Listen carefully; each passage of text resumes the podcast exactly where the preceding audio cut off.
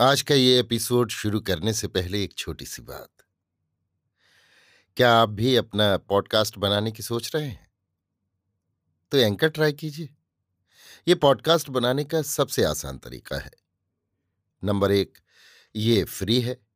Number दो, इसमें कई सारे ऐसे टूल्स हैं जो आपको अपने फ़ोन और कंप्यूटर पर रिकॉर्ड और एडिट करने की फैसिलिटी देते हैं। नंबर तीन आप अपने पॉडकास्ट को डिस्ट्रीब्यूट भी कर सकते हैं, जिससे इसे स्पॉटिफाई और दूसरे प्लेटफॉर्म पर सुना जा सके। तो डाउनलोड कीजिए फ्री एंकर ऐप या विज़िट कीजिए एंकर डॉट एफ़ पर अपना पॉडकास्ट स्टार्ट करने के लिए। ये तो थी एक छोटी सी जानकारी, और अब शुरू करते हैं एपिसोड का सिलसिला। तो आज के एपिसोड में। लीजिए सुनिए। लियो टॉलस्टाई की लिखी कहानी, धर्मपुत्र, मेरी यानी समीर गोस्वामी की आवाज़ में। इस कहानी का रूपांतर और हिंदी अनुवाद किया है मुंशी प्रेमचंद ने। किसी महात्मा के वरदान से एक अति निर्धन किसान के एक पुत्र हुआ। महात्मा ने ये बतला दिया था कि जन्म होते ही किसी पुरुष को बालक का धर्मपिता और किसी स्त्री को उसकी धर्म माता बना देना। नहीं तो बालक की जान की जोखिम है। पुत्र जन्म के अगले दिन किसान ने एक पड़ोसी से कहा कि मेरे बालक के धर्म पिता बन जाइए। उसने उत्तर दिया कि मैं ऐसे कंगाल के पुत्र का धर्म पिता नहीं बनता। इस पर बेचारा किसान सारे गाँव में फिरा, पर किसी ने उसके पुत्र का धर्म पिता बनना स्वीकार न किया। तब वो निराश होकर दूसरे गाँव चल दिया। राह में एक महापुरुष से उसकी भेंट हुई। महात्मा, बच्चा कहाँ जाते हो? किसान, महाराज कहाँ जाते हो? परमात्मा ने इस बुढ़ापे में आँखों का तारा, जीवन का सहारा, नाम लेवा, पानी देवा एक पुत्र दिया है। उसके धर्म पिता माता बनाए बिना उसका जीना कठिन है। महात्मा का वरदान ही ऐसा है। मेरे निर्धन होने के कारण कोई उसका धर्म पिता नहीं बनता। अब किसी दूसरे गाँव में जाता हूँ, शायद कोई दया करके बालक का धर्म पिता बन जाए। महात्मा, ओह, ये बात है, मैं बन जाता हूँ। किसान, प्रसन्न होकर, आपने मुझ पर बड़ी दया की, मगर अब उसकी धर्म माता कौन बने? महात्मा, यहाँ से थोड़ी दूर पर एक नगर है, चौराहे पर एक धनी वणिक का घर है, वहाँ चले जाओ। द्वार पर ही तुम्हारी उससे भेंट हो जाएगी। ये सब वृतांत सुनाकर कहना कि आप अपनी पुत्री से कह दीजिए कि मेरे पुत्र की धर्म माता बन जाए। किसान, ऐसे धनी पुरुष से ये बात कैसे कह सकता हूँ? वो मुझसे शायद बात न करे। महात्मा, नहीं, ऐसी बात नहीं, तुम तुरंत चले जाओ। किसान उस सौदागर के पास पहुँचा। उसने बड़े हर्ष से अपनी पुत्री को उसके पुत्र की धर्म माता बनाना मंजूर कर लिया ये बालक बड़ा पराक्रमी और बुद्धिमान था। दस वर्ष की अवस्था में उसकी बुद्धि ऐसी अच्छी थी कि जो विद्या अन्य बालक पाँच वर्ष में सीख सकते थे, वो एक वर्ष में सीख लेता था। एक बार दीपमाला के अवसर पर बालक माता पिता की आज्ञा लेकर नगर में अपनी धर्म माता को प्रणाम करने गया। संध्या समय घर लौट आने पर वो पिता से कहने लगा, पिताजी अपनी धर्म माता को तो प्रणाम कर आया, पर धर्म पिता के दर्शन करना भी आवश्यक है। कृपा करके मुझे बताइए उनका स्थान कहाँ है? पिता, बेटा, हमें स्वयं इसका बड़ा दुख है कि हम उनका निवास स्थान नहीं जानते। तुम्हारे नामकरण के बाद हमने उन्हें कभी नहीं देखा।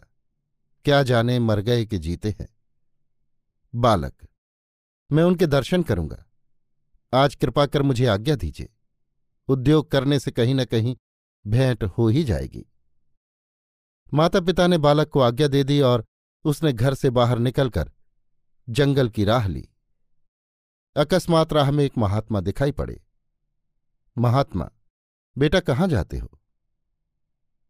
बालक, अपने धर्म पिता की खोज में। मैंने आज तक कभी उनके दर्शन नहीं किए। मुझे उनके दर्शन की बड़ी अभिलाषा है। पर मेरे माता पिता की आज्ञा लेकर मैं अपने धर्म पिता को ढूँढने जाता हूँ। महात्मा, वाह वाह, लो, तुम्हारा काम बन गया। मैं ही तुम्हारा धर्म पिता हूँ।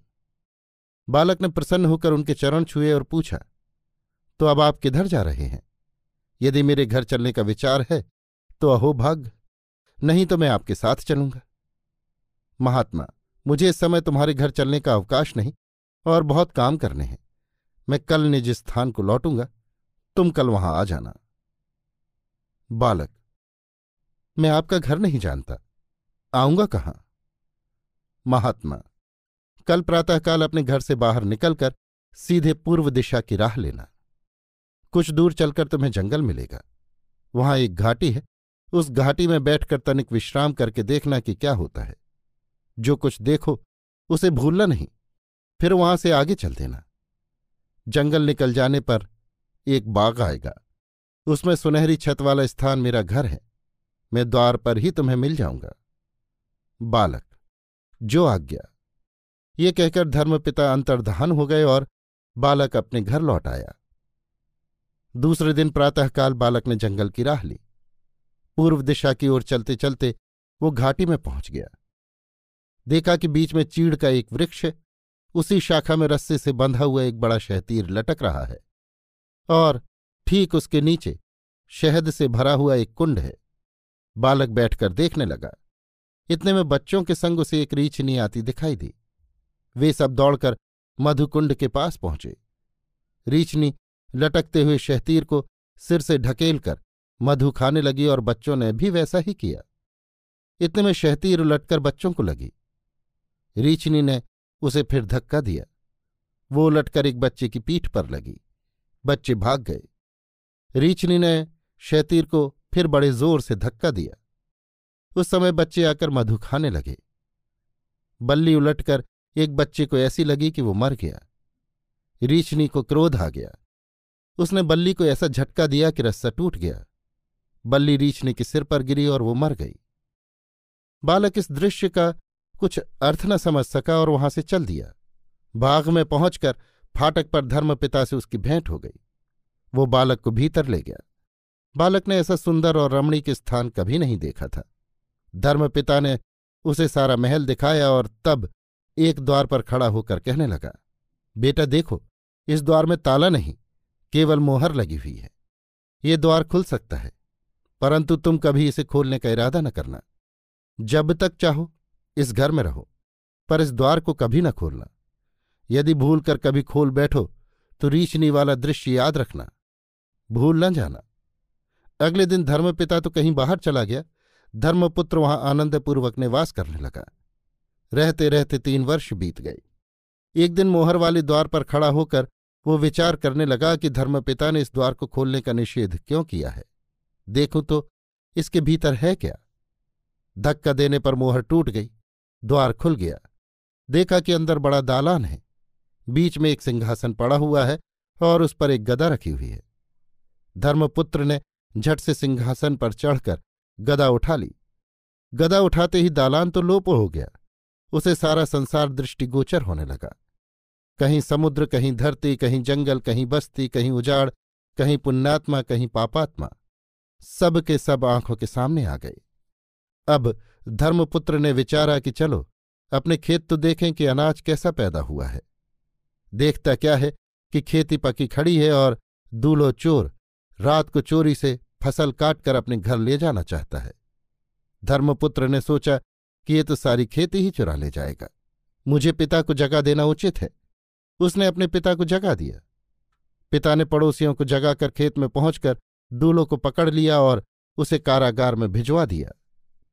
तब धर्मपुत्र ने विचारा कि चलो, अपनी धर्म माता को देखें कि वो क्या करती है। धर्ममाता का विवाह एक सौदागर से हो चुका था।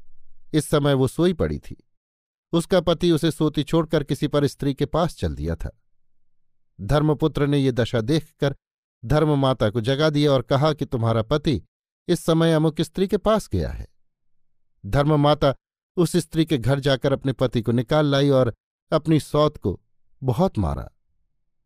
इसके बाद धर्मपुत्र ने देखा कि उसकी माता झोंपड़े में सोई हुई है। एक चोर भीतर घुसकर उसका संदूक तोड़ने लगा है। माता जाग उठी, चोर मारने दौड़ा।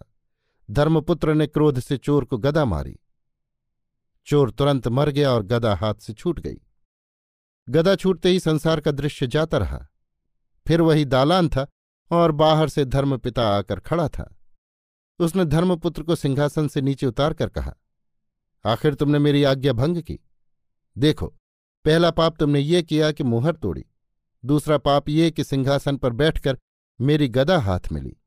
तीसरा पाप ये कि गदा हाथ में लेकर तुमने जगत में इतना पाप फैला दिया कि यदि तुम आधा घंटा और बैठे रहते तो आधा संसार नष्ट हो जाता।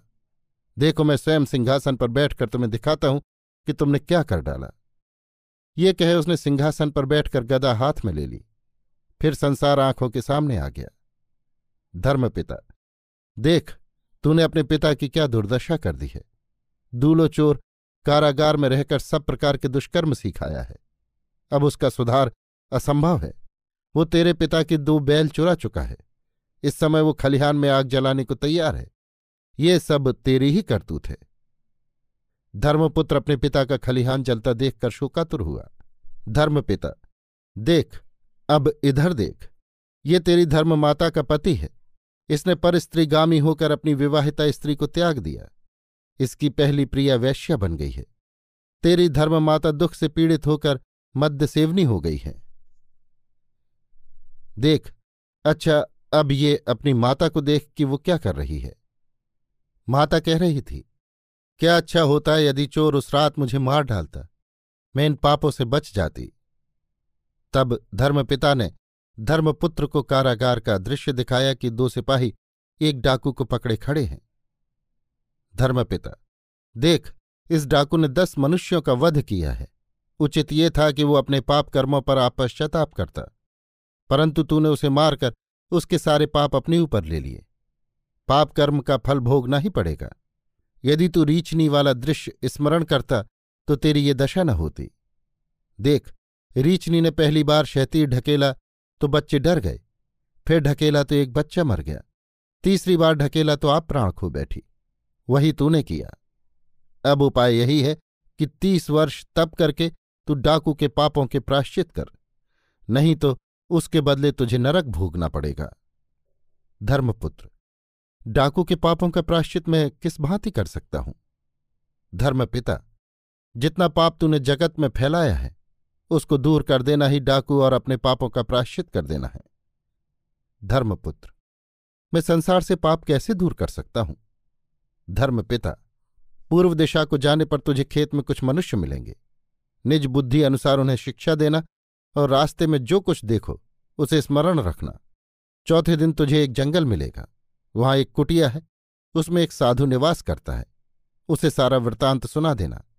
वो तुझे प्राश्चित करने की क्रिया बतला देगा। उसकी आज्ञानुसार तप करने से तेरे पाप दूर हो जाएँगे। धर्मपुत्र ये बातें सुनकर वहाँ से चल दिया।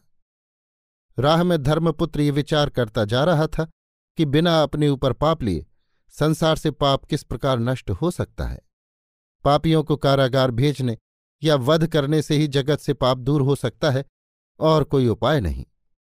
देखता क्या है कि खेत में एक बछड़ा घुसा है, लोग उसे बाहर निकाल रहे हैं। वो निकलता नहीं। एक बुढ़िया बाहर खड़ी पुकार रही है कि मेरे बछड़े को क्यों मारते हो? धर्मपुत्र ने किसानों से कहा कि तुम क्यों व्यर्थ हल्ला मचाते हो? बाहर आ जाओ। बुढ़िया आप अपने बछड़े को बुला लेगी। किसान बाहर निकल आए। बुढ़िया ने बछड़े को पुकारा। वो झट दौड़कर बाहर आ गया और बुढ़िया के हाथ चाटने लगा। धर्मपुत्र इतना तो समझ गया कि पाप से पाप बढ़ता है। मनुष्य पाप कर्म द्वारा पाप नष्ट करने का जितना यत्न करते हैं, उतना ही पाप फैलता है। परंतु इसे नष्ट क्यों करूँ? देखो, बुढ़िया के पुकारने पर बछड़ा बाहर न निकलता तो क्या होता? अगले दिन धर्मपुत्र एक गाँव में पहुँचा और एक किसान के घर में जाकर चारपाई पर बैठ गया। एक स्त्री मैले वस्त्र से पत्थर की चौकी साफ़ कर रही थी। वो जितना साफ़ करती थी, चौकी उतनी ही मेली हो जाती थी।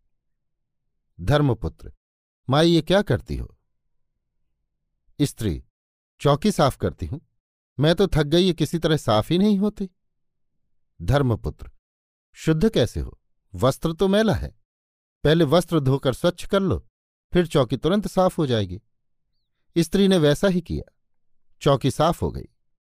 अगले दिन धर्मपुत्र एक जंगल में पहुँचा। देखा कि कुछ मनुष्य एक लोहे की छड़ को मोड़ रहे हैं, पर वो नहीं मुड़ती। लोग अपना चक्कर खाए चले जाते हैं। बात यह थी कि जिस खंभे के साथ उन्होंने छड़ का सिरा बाँध रखा था, वो स्वयं घूमता था। छड़ मुड़े कैसे? छड़ के साथ साथ खंभा चक्कर खाता था और उसके साथ साथ मनुष्य भी चक्कर खाते जाते थे। धर्मपुत्र, तुम ये क्या करते हो? लोग, तुम देखते नहीं कि हम क्या करते हैं? हम छड़ मोड़ रहे हैं। हम परिश्रम करते करते हार गए, परंतु ये छड़ मुड़ती ही नहीं। धर्मपुत्र, मुड़े कैसे? खंभा तो घूम जाता है। यदि पहले खंभे को स्थिर कर लो तो छड़ तुरंत मुड़ जाएगी। किसानों ने वैसा ही किया और छड़ मुड़ गई। अगले दिन धर्मपुत्र को कुछ चरवाहे मिले। देखा कि वे शीत निवारण के लिए आग जला रहे थे। उन्होंने सूखी लकड़ियाँ एकत्रित करके आग जलाई। अभी आग जली ही थी कि उन्होंने ऊपर से गीली घास डाल दी। आग बुझ गई। चरवाहों ने कई बार ऐसा ही किया, परंतु आग न जली। धर्मपुत्र, भाई कुछ धैर्य धारण करो। पहले आग को भली भांति दहक लेने दो। प्रचंड हो जाने पर जो डालोगे भस्म हो जाएगा। चरवाहों ने वैसा ही किया।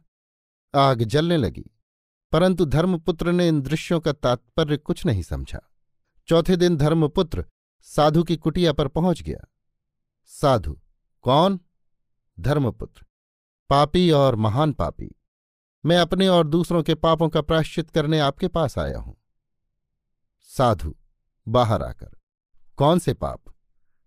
धर्मपुत्र ने आदि से लेकर अंत तक सारा वृतांत साधु को कह सुनाया और बोला प्रभु मैं ये तो समझ गया कि पाप से पाप दूर नहीं होता, किंतु बढ़ता ही है। परंतु आप कृपा कर ये उपदेश कीजिए कि पाप नष्ट किस प्रकार हो सकता है। साधु अच्छा मेरे साथ आओ। साधु ने जंगल में जाकर धर्मपुत्र को एक कुठार देकर कहा कि इस वृक्ष को काटकर, इसके तने के तीन टुकड़े करके उन्हें आग से झुलस दो धर्मपुत्र ने वैसा ही किया। तब साधु बोला अच्छा अब इन्हें यहाँ धरती में गाड़ दो। सामने पहाड़ी के नीचे एक नदी बहती है। वहाँ से मुँह में भर भर कर पानी लाओ और इन तीनों टुकड़ों को सींचते रहो। पहला टुंड स्त्री, दूसरा किसानों और तीसरा चरवाहों वाला है। जब तीनों टुंड हरे हो जाएँ तो जान लेना कि तेरी तपस्या पूर्ण हो गई। ये कहकर साधु अपनी कुटिया में चला गया। जब धर्मपुत्र टुंडों को पानी देकर संध्या के समय कुटिया में पहुँचा तो देखा कि साधु मरा हुआ पड़ा है। उसने साधु का दाह कर्म किया।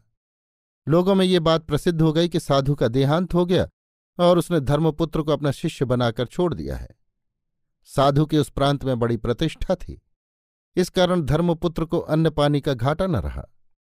एक वर्ष के पश्चात दूर दूर ये चर्चा फैल गई कि धर्मपुत्र नित्य मुँह में पानी भर भर कर लाता है और उससे टुंडों को सींच कर कठिन तपस्या करता है। फिर क्या था? चढ़ावा चढ़ने लगा। संसारी पुरुष स्वार्थ के वश दूर दूर से उसके पास आने लगे और धर्मपुत्र पुजने लगा। परंतु उसका ये नियम था कि जो कुछ आता, अनाथों को बांट देता। अपने लिए केवल उदरपूर्ण योग्य अन्य ही रखता और कुछ नहीं। यद्यपि उसे टुंड सींचते सींचते कई वर्ष हो गए, परंतु हरा एक भी नहीं हुआ। एक दिन कुटिया के बाहर उसे घोड़े पर सवार कोई मनुष्य जाता दिखाई दिया। धर्मपुत्र ने बाहर जाकर पूछा तुम कौन हो? पुरुष, मैं डाकू हूँ, मनुष्यों को मारकर उनका धन चुराकर मौज करता हूँ। धर्मपुत्र, भय से स्वगत, इसका सुधारा संभव है। और लोग तो मेरे पास आकर अपने पापों पर पश्चाताप करते हैं। किंतु ये तो अपने पापों की प्रशंसा करता है। हाय हाय, यदि ये डाकू यहाँ आया जाया करेगा तो लोग डर के मारे मेरे पास आना छोड़ देंगे, फिर मुझे अन्न पानी भी न मिलेगा। प्रकट तेरी वार्ता सुनकर मुझे बड़ा आश्चर्य होता है। लोग तो मेरे पास आकर अपने पाप कर्मों का स्मरण करके पश्चाताप करते हैं, किंतु तू उन पर घमंड करता है। संभवतः तुझे परमेश्वर का भय नहीं है। देख, यहाँ तेरे आने से लोग भय खाकर मेरे पास आना छोड़ देंगे। इस कारण तू यहाँ से चला जा और फिर यहाँ ना आना। डाकू, मैं परमात्मा से नहीं डरता। रही चोरी से पाप ही क्या है? तू तपस्या से पेट भरता है, मैं चोरी से। पेट पालन सबको ही करना पड़ता है। ये बातें तो उन मूर्खों को सिखलाना, मुझे क्या सिखलाता है? मैं तो परमात्मा के नाम पर कल और दो मनुष्यों का वध कर डालूँगा। बस कि और कुछ भी। मैं तेरे रुधिर से अपने हाथ रंगना नहीं चाहता। देख फिर मेरे मुँह न लगना। ये कहकर डाकू वहाँ से चल दिया। धर्मपुत्र को वहाँ रहते रहते आठ वर्ष व्यतीत हो गए। डाकू के भय से लोगों ने कुटिया पर आना छोड़ दिया। धर्मपुत्र को इसका बड़ा खेद हुआ। एक समय उसने चित्त में सोचा, डाकू सत्य कहता था, मैंने तो निस्संदेह तपस्या को जीविका बना रखा है। साधु ने तो तप करने को कहा था, किंतु मैंने अच्छा तप किया कि महंत बनकर अपने को पुजवाने लगा। जब लोग यहाँ आकर स्तुति करते हैं तो प्रसन्न होता हूँ। जब नहीं आते तो दुख मानता हूँ। क्या इसी का नाम तपस्या है? मान और प्रतिष्ठा के लोभ में हूँ। पाप नष्ट तो क्या करता? उल्टा और संचय कर लिए। बस अब उत्तम यही है कि विरक्त होकर एकांत में बैठकर पहले अंतकरण शुद्ध करूँ, तब कुछ बनेगा अन्यथा नहीं। ये निश्चय करके वो कुटिया छोड़कर जंगल को चल दिया। मार्ग में उसकी फिर डाकू से भेंट हुई। डाकू, क्यों आज कहाँ चले? धर्मपुत्र, एकांत सेवन करने, क्योंकि अब मैं ऐसे स्थान पर निवास करना चाहता हूँ जहाँ कोई ना आए। डाकू तो पेट कहाँ से भरोगे? धर्मपुत्र जैसी ईश्वर इच्छा, देखा जाएगा। डाकू तो चल दिया। धर्मपुत्र सोचने लगा, मैंने उसे उपदेश क्यों न दिया? आज तो उसका मुख शांत था। संभवतः कुछ सुनकर वो सन्मार्ग पर चलने का उद्योग करता। धर्मपुत्र, डाकू को पुकार कर, ओ भाई डाकू, सुनो, परमात्मा सर्वत्र व्याप्त है। अब ये भी मान जाओ, ये दुष्ट कर्म त्याग दो। डाकू ये सुनकर छुरा निकालकर धर्मपुत्र को मारने दौड़ा। धर्मपुत्र डर कर झट से जंगल में भाग गया। डाकू, जा, चला जा, छोड़ देता हूँ। यदि फिर कभी मेरे सामने आया तो मार ही डालूँगा। संध्या समय धर्मपुत्र जब टुंड सींचने गया तो उसने देखा कि स्त्री वाला टुंड हरा हो गया। अब धर्मपुत्र विरक्त होकर एकांत सेवन करने लगा। एक दिन जब वो शुद्धावश होकर कंदमूल फल खाने गुफा से बाहर निकला तो देखता क्या है कि सामने के वृक्ष पर साफे में बंधी रोटी लटक रही है। रोटी लेकर वो गुफा में लौट आया। जब कभी भूख सताती और वो गुफा से बाहर आता, तब उसे वृक्ष से रोटी मिल जाती। वो सुखपूर्वक काल व्यतीत करने लगा। उसे केवल ये भय बना रहता कि ऐसा न हो कि तपस्या पूर्ण होने से पहले ही डाकू मुझे मार डाले। यदि कभी डाकू किया हट पाता तो वो गुफा में छिप जाता। दस वर्ष बीत जाने पर वो एक दिन जब टुंडों को पानी दे रहा था तो उसके चित्त में ये विचार उत्पन्न हुआ, मैं मृत्यु से डरता हूँ, ये भी पाप है। कौन जाने कि मैं प्राणांत होने से ही पापों से निवृत्त हो जाऊँ? हानि लाभ सब परमात्मा के हाथ है, मनुष्य किसी का कुछ नहीं बिगाड़ सकता। इस विवेक के उत्पन्न होते ही वो अभय होकर डाकू की खोज में चला। थोड़ी दूर जाने पर उसे सामने से डाकू आता दिखाई पड़ा। देखता क्या है कि डाकू ने हाथ पैर बांधे, एक मनुष्य को घोड़े पर अपने पीछे बिठा रखा है। धर्मपुत्र, भाई डाकू ये कौन है? इसे कहाँ लिए जाते हो? डाकू, ये एक धनाढ़ सौदागर का पुत्र है। अपने पिता के धन का पता नहीं बतलाता। मैं इसे जंगल में ले जाकर किसी वृक्ष से बांधकर इतने चाबुक मारूँगा कि ये आप ही बतला देगा। धर्मपुत्र, नहीं नहीं, ऐसा मत करो, इसे छोड़ दो। डाकू, क्यों? क्या तुम्हारा जी भी मार खाने को चाहता है? हटो, अपना रास्ता लो। नहीं तो अभी मार डालूँगा। धर्मपुत्र, निडर होकर। मैं अभय हूँ, मरने से नहीं डरता। बस परमात्मा की यही आज्ञा है कि इस मनुष्य को छोड़ दो। डाकू अच्छा छोड़ देता हूँ। देखो मैंने कितनी बार तुमसे कहा है कि तुम मेरे सामने ना आया करो, परंतु तुम नहीं मानते। धर्मपुत्र, भाई अब भी लूट मार छोड़ दो। डाकू ने कुछ न सुना। वो घोड़ा दौड़ाकर वहाँ से चल दिया। मनुष्य प्रसन्न होकर धर्मपुत्र का धन्यवाद करता हुआ अपने घर लौट गया।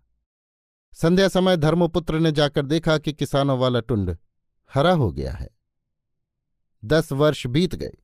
धर्मपुत्र शांत स्वरूप, राग द्वेष से रहित, अभय पद को प्राप्त होकर आनंद में मग्न बैठा, एक दिन ये विचार करने लगा। आह, परमात्मा कैसा कृपालु और दयालु है। उसने मनुष्यों के लिए क्या क्या अद्भुत पदार्थ उपस्थित किए हैं? तिस पर भी मनुष्य दुख से क्लेशित क्यों है? मेरी समझ में नहीं आता कि मनुष्य सुख से जीवन क्यों व्यतीत नहीं करते। मेरे ध्यान में तो केवल अज्ञान ही इसका मूल कारण है। यदि प्रेम भाव से प्राणियों को सदुपदेश दिया जाए तो उन्हें सुख मिल सकता है। एकांत में रहना पाप है। मेरा धर्म है कि इस तप से जो कुछ मुझे प्राप्त हुआ है, दूसरों पर उसको प्रकट करूँ। उस समय उसका चित्त दया से परिपूर्ण हो गया। इतने में उसे डाकू दिखाई पड़ा। पहले तो उसने विचारा कि डाकू को उपदेश करना व्यर्थ है। इतनी बार समझा चुका हूँ। परंतु उसने सोचा कि क्या हुआ? मेरा तो धर्म ही ये है कि प्राणी मात्र में प्रेम और दया भाव उत्पन्न करूँ। धर्मपुत्र ने देखा कि डाकू नेत्र नीचे किए, मलिन मन उसकी ओर आ रहा है। वो दौड़कर डाकू के चरणों में गिर पड़ा और बोला, भाई, ए भाई प्यारे अपने स्वरूप को विचारो। देखो तुम्हारे भीतर सच्चित आनंद स्वरूप, शुद्ध, नित्य, मुक्त, परमात्मा विराजमान है। अज्ञान के कारण क्यों दूसरों को कष्ट देते हो और आप कष्ट भोगते हो? क्यों जन्म जन्मांतर के लिए पाप का बोझा इकट्ठा करते हो? भाई, मेरा कहना मानो, अपना सर्वनाश मत करो। मान जाओ। भाई, मान जाओ। डाकू, क्रोध से। बस बस, इस बकवास को छोड़ो। जाओ, अपना काम करो। परंतु अब धर्मपुत्र वहाँ से टलने वाला न था। वो डाकू को आलिंगन करके रोने लगा। डाकू का चित्त उसकी ये दशा देखकर तुरंत द्रवित हो गया। वो झट धर्मपुत्र के चरणों में गिर पड़ा और बोला, धर्मपुत्र, आज तुमने मुझे पराजित किया। बीस वर्ष तक मैं तुम्हारा सामना करता रहा। मैंने तुम्हारी एक न सुनी, परंतु आज बेबस हूँ। देखो, पहली बार जब तुमने मुझे उपदेश किया था, मैंने बड़ा क्रोध किया था। फिर जब तुम गुफा में निवास करने लगे तो मैं समझ गया कि तुम पूर्ण वैरागी हो गए। उसी दिन से मैं तुम्हारे भोजनार्थ वृक्ष में रोटी लटकाने लगा। तब धर्मपुत्र ने समझा कि स्त्री चौकी तभी शुद्ध कर सकी, जब उसने पहले वस्त्र शुद्ध कर लिया। अर्थात अपना अंतकरण शुद्ध किए बिना दूसरों का अंतकरण शुद्ध करना असंभव है। डाकू, जब तुम मृत्यु से अभय हो गए तो मेरा चित्त फिर गया। धर्मपुत्र जान गया कि जिस प्रकार खंभे को स्थिर किए बिना छड़ नहीं मुड़ सकती थी, उसी प्रकार अपना चित्त स्थिर किए बिना दूसरों के चित्त को अपनी ओर मोड़ना कठिन है। डाकू, परंतु देखो, जब तक तुम दयामय नहीं बने, मेरा चित्त भी द्रवित नहीं हुआ, परंतु तुम्हारा प्रेम रूप बनना था कि मैं तुम्हारे अधीन हो गया। धर्मपुत्र परमानंद को प्राप्त होकर डाकू सहित टुंडों के पास गया, देखा कि चरवाहों वाला टुंड भी हरा हो गया है। तब धर्मपुत्र को निश्चय हो गया कि जिस प्रकार मध्यम अग्नि गीली घास को नहीं जला सकती थी, उसी प्रकार जब तक पुरुष का अपना चित्त प्रकाश स्वरूप नहीं हो जाता, तब तक वो दूसरे को प्रकाशित नहीं कर सकता। तीनों टुंडों के हरा भरा हो जाने पर धर्मपुत्र के आनंद की कोई सीमा न रही। उसे विश्वास हो गया कि मेरी तपस्या पूर्ण हुई। उसने डाकू को दीक्षित करके तुरंत समाधि ले ली। अब डाकू बड़े उत्साह से अपने गुरु के आज्ञा अनुसार जगत में भक्ति मार्ग का उपदेश करके जीवन व्यतीत करने लगा। अभी आप सुन रहे थे लियो टॉलस्टाई की लिखी कहानी, धर्मपुत्र, मेरी यानी समीर गोस्वामी की आवाज़ में। इस कहानी का रूपांतर और हिंदी अनुवाद किया था मुंशी प्रेमचंद ने।